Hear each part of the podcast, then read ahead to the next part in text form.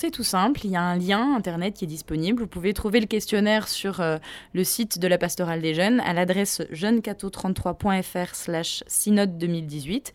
Vous êtes renvoyé sur la page du questionnaire euh, au niveau de Rome. Alors pas d'inquiétude, la page apparaît en italien, mais il suffit d'aller cliquer en haut à droite dans le choix de langue et vous avez tout de suite le questionnaire en français. Euh, et puis voilà, les questions défilent comme n'importe quel questionnaire. Combien de temps ça prend Je dirais une dizaine de minutes environ. Voilà.